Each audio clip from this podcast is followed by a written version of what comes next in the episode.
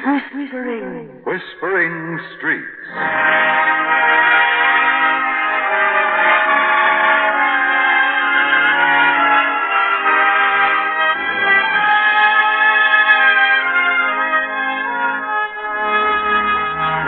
And here is Bette Davis. Hello. Time to retire. Feet moving more and more slowly along the whispering street called life. Time to retire. Time to give up the job you love. Time to fold your hands to live in enforced idleness.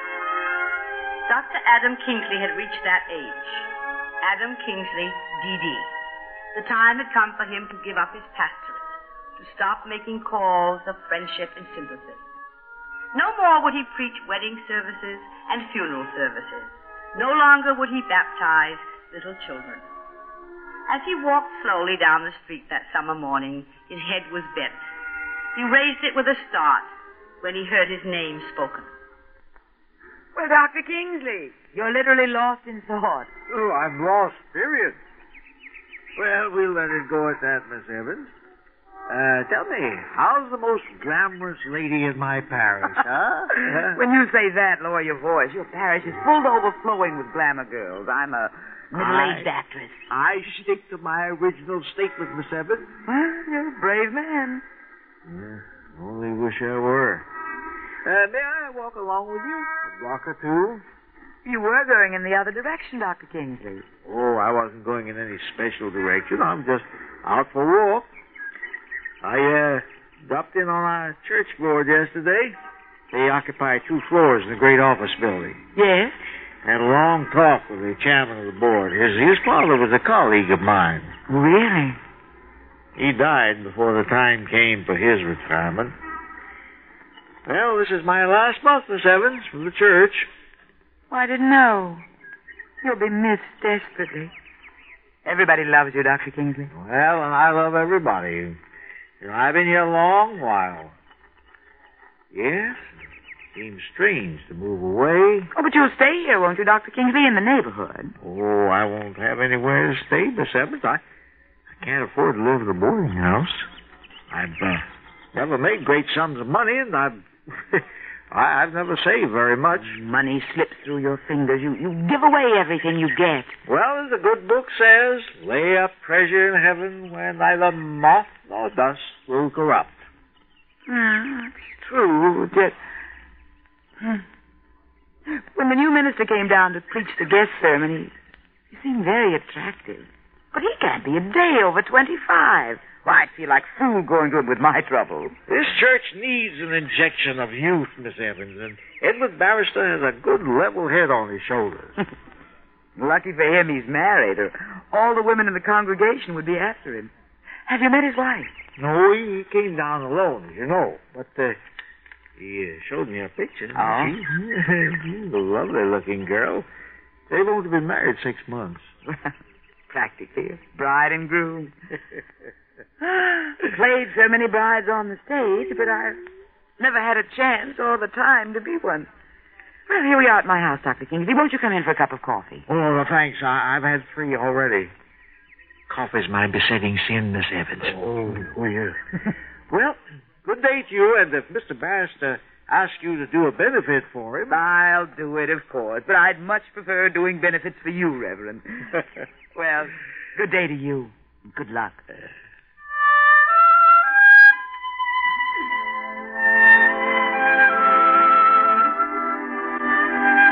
old man waited until the door had closed behind Jennifer Evans. And then he went on down the street, walking aimlessly. He'd walk aimlessly from now on, he told himself. Even Miss Evans wasn't aware of his problem. Like the other church members, she assumed that he had someone to whom he could turn. He thought of the place that would be his final refuge. His almost final refuge. A home for retired ministers where old men sat in the slanting sunshine and dreamed of the past. He walked up the high steps of the parsonage stoop. He let himself in with his latchkey. Soon it wouldn't be his latchkey. And suddenly in memory he heard the voice of the young man who would take his place. And his own voice making suitable reply. I feel so inadequate, Dr. Kingsley. So untried. Such an amateur. I'll never be able to fill your place, sir. Oh, you fill it so well, Mr. Barrister, that the town will soon forget me. Now, don't make any denials. It's a solemn truth. Well, best to be forgotten when you're old. Life must go on. Youth must be served.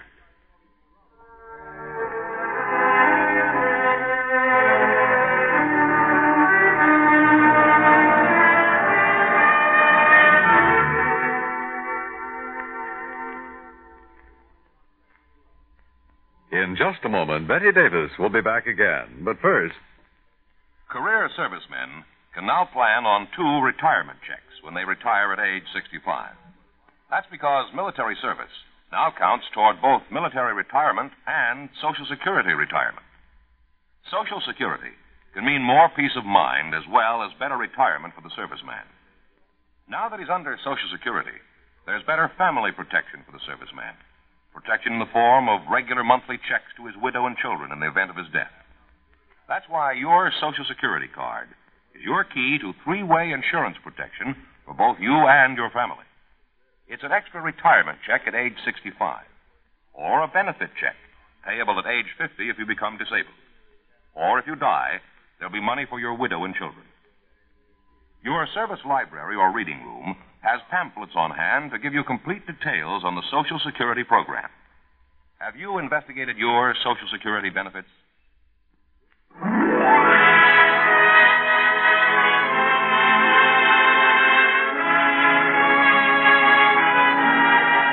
and now back to our story with Bette Davis. The day came at last when Dr. Kingsley stood in the hallway, his shabby valises beside him, and waited for the coming of the new pastor and his bride. When he saw them walking toward the house, he backed hurriedly into the study. The young man would want to carry his bride over the threshold and kiss her.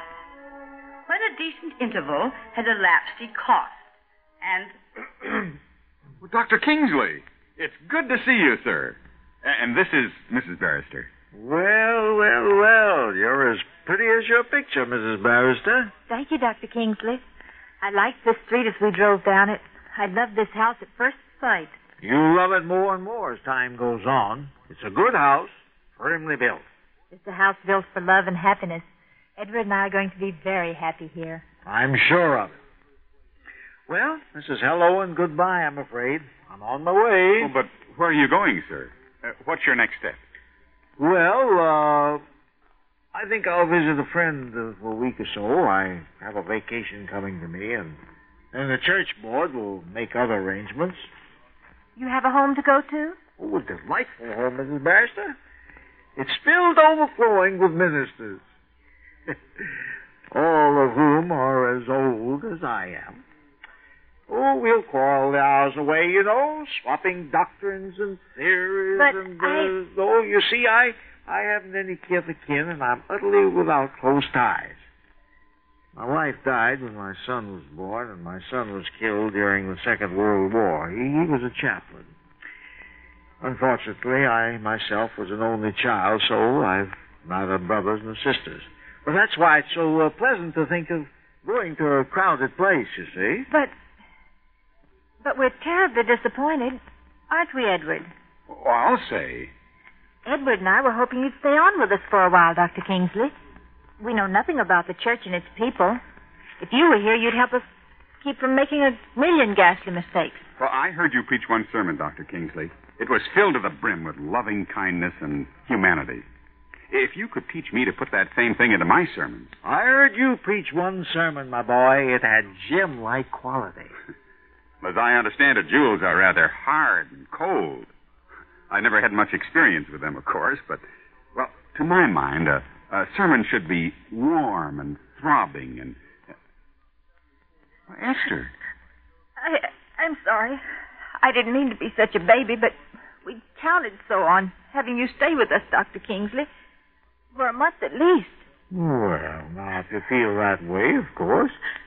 Oh, dear, dear Mrs. Barrister, don't cry. The angels weep whenever a pretty woman cries.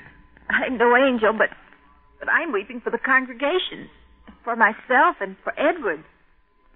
Carry his bags upstairs, Edward, and put them back into his own room.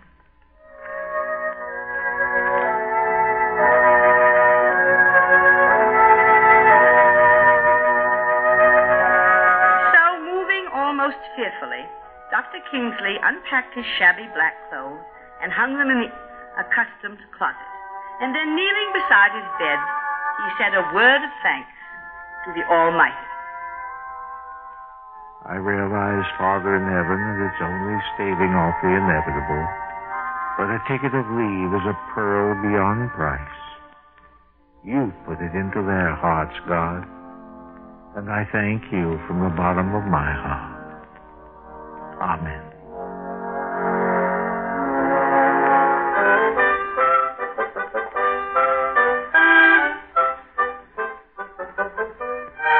When a month had gone by and the days had wings, Dr. Kingsley broached the subject of leaving. He and Edward and Esther Barrister were at the breakfast table.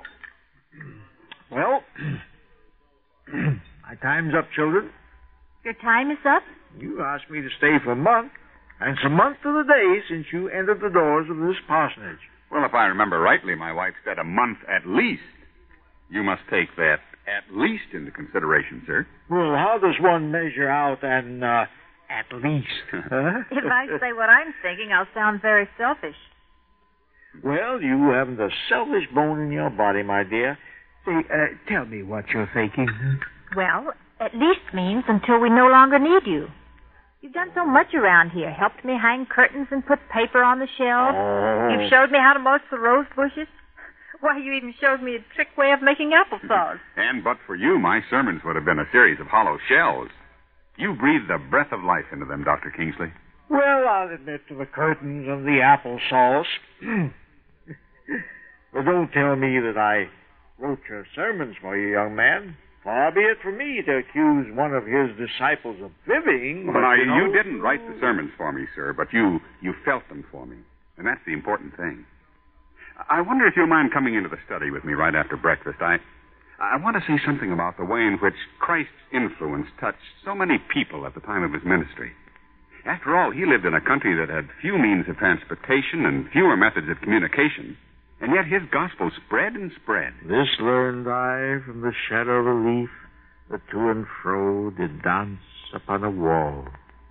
Our shadow selves, our influence may fall where we can never be. That's exactly what I mean. Right after breakfast, come into the study and we'll we'll work that into a paragraph. Another muffin, Doctor? No, no, no, no. I- I'll settle for another cup of your wife's excellent coffee. coffee is my uh, besetting sin, you know. As if you had any sins, you darling. You don't know the meaning of the word.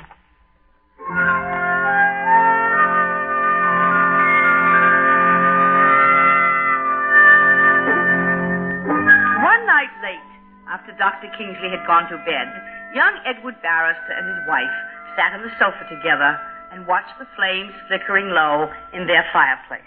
I was scared, Esther, this afternoon when I when I went into that house of death and had to say the right words. But you said them, dear. I know you said them. Tired eyes begging me for a message, tired hands reaching out for me. Too bad Dr. Kingsley had a cold, or he'd have gone with you. He'd have known the right thing to say. Uh, he always knows the right thing to say. He's a tower of strength. He's all of that. And yet, well, there's only one thing that worries me. What's that, darling? Is he too much of a tower? Does he stand behind me too solidly, Esther? For my own sake, my future, do I depend on him too completely?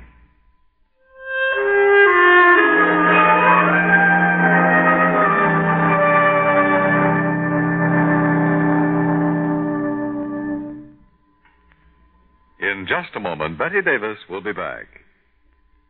Want to learn Tamil, Hindustani? They are the languages spoken in southern and northern India. Marine Corps Sergeant Hubert R. Turpin learned them. And because he did, he won himself a wife and a job as a right hand man to a Maharaja. The wife he has now. The job will come after his 20 year Marine tour expires. Sergeant Turpin learned the languages while he was with the security guard at the American consulate in Madras, India. He parlayed the language with spare liberty and a motorcycle to promote himself as representative of his country. In one town, which was a frequent stop off, was a girl, Jean Florence Allen, daughter of Anglo Indian and Irish parents. In 21 months, he married her. The Maharaja? Sergeant Turpin formed a fast friendship with Ramaswamy Chetanand, one of India's wealthiest men. He offered the Marine a job as overseer on his plantations. When he retires from the Marine Corps at 37, Sergeant Turpin plans to accept the Maharaja's offer. As the sergeant put it, you're a representative of your country while serving abroad. The important thing is the kind of person you are, what you say and do. In other words, Sergeant Turpin is saying, You are an American. As you go, so goes America.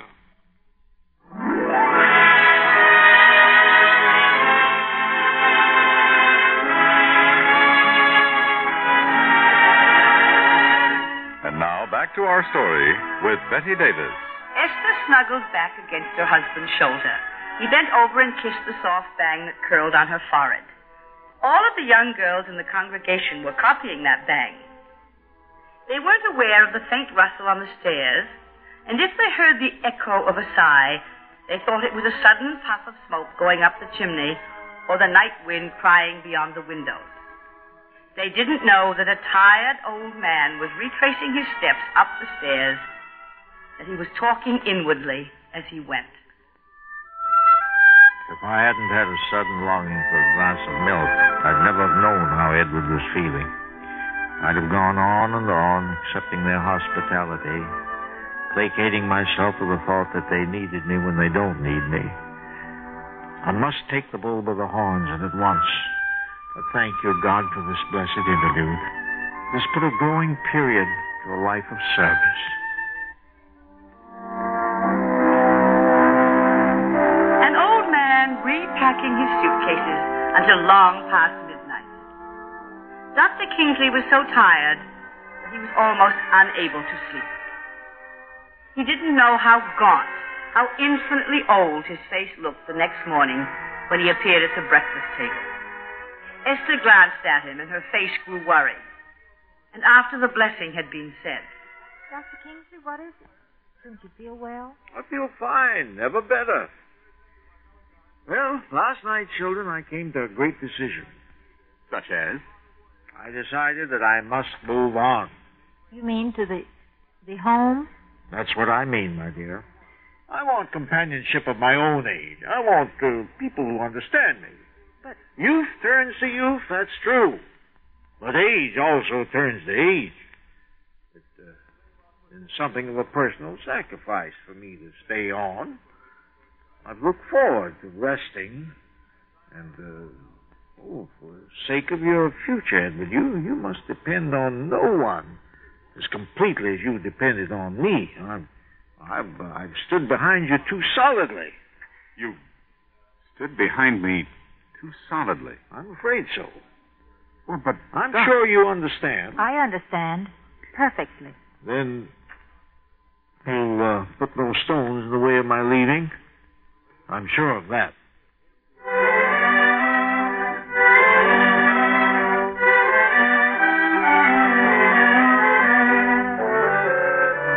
From beneath long lashes that were just a trifle moist, Esther Barrister shot a glance at her husband. He caught the glance and translated it correctly.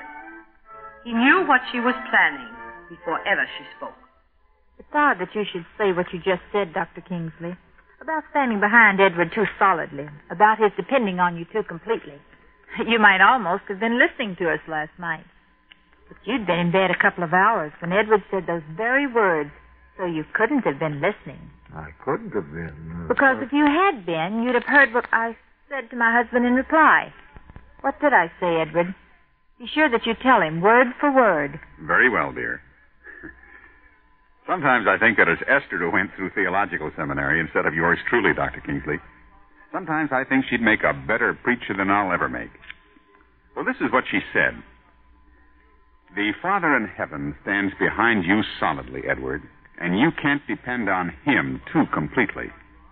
Well, you must think of Dr. Kingsley as our father on earth, who has done his master's work for so long that he's attained a wisdom and a glory that we young people need. I'm, I'm deeply touched. Edward but- hadn't finished, Dr. Kingsley. Tell him what you said in answer to me, Edward. I said, Amen. Of course, if we really bore you, Doctor, we won't beg you to stay with us indefinitely. Of course, if you're anxious to get away, we we'll take it on the chin, won't we, Edward? Sure, we'll grin and bear it somehow. Certainly we won't stand in the way if you're leaving. But if you do stay, you'll see that you have more rest, and more comfort. More rest and more comfort than I've had? Why, my dear child, this has been the sweetest time of my life. And, oh, I, I didn't mean to say that. I know you didn't, you old faker. you were listening, weren't you? Well, only to a point. Well, this will teach you a lesson, sir. An eavesdropper should never stop in the middle of his eavesdropping. He should eavesdrop on to the bitter end. Let's say, uh, to the sweet end. well, have it your own way, sir. Uh, cinnamon toast this morning, Dr. Kingsley? At least that's what Esther tells me we're having instead of the usual hot bread. well, you can pretty well depend, Edward, on what your wife tells you. Cinnamon toast later, my boy. Several slices of it. The First cup of Esther's excellent coffee. It's my, uh, besetting sin.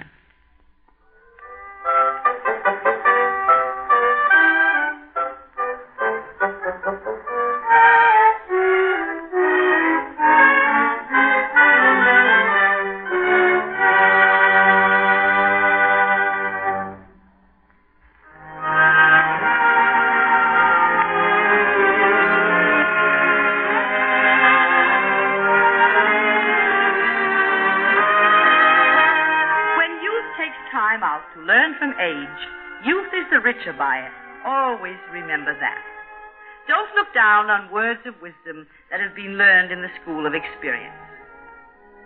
Well, let's return to the beginning of the story and to the pleasant conversation Dr. Kingsley had with a member of his parish, that fine emotional actress, Jennifer Evans. Jennifer Evans was middle aged, but her popularity had never waned. In fact, she had almost too much popularity. That's why she wanted to get away from it.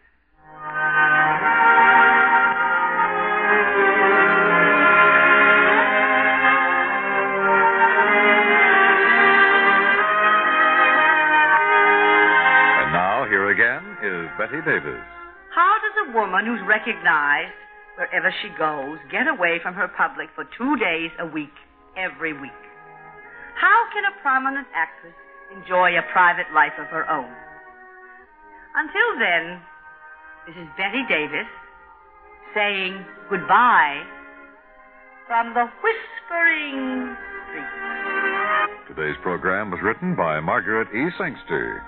Featured in the cast were Dolores Tatum, Betty Lou Gerson, Victor Rodman, and Ken Peters.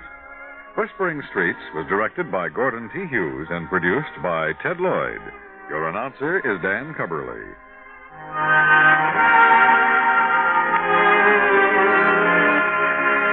Whispering Streets has come to you through the worldwide facilities of the United States Armed Forces Radio and Television Service.